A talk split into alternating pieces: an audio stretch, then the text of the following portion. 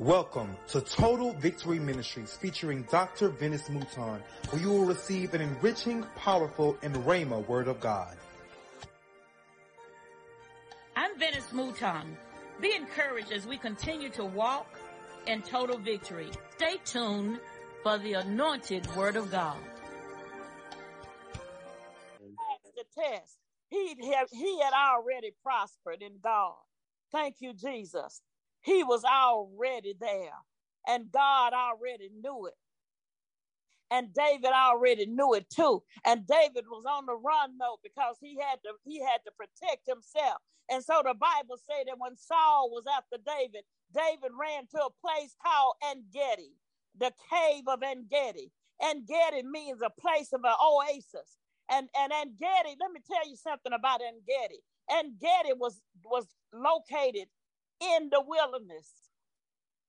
Y'all not listening. In the, in the desert. In the wilderness. In the desert. And it was an oasis that God had set aside for David there in a cave. What's an oasis?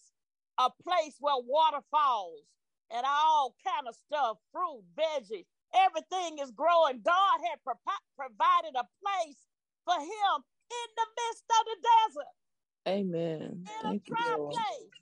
In a, in a desolate place. My God. In a place. In a, in a place of, in a low place. The lowest place on earth. And God had provided a place. Why? Because he was prosperous. And he was anointed. And he was my God at his getting ready to become to his pinnacle in life.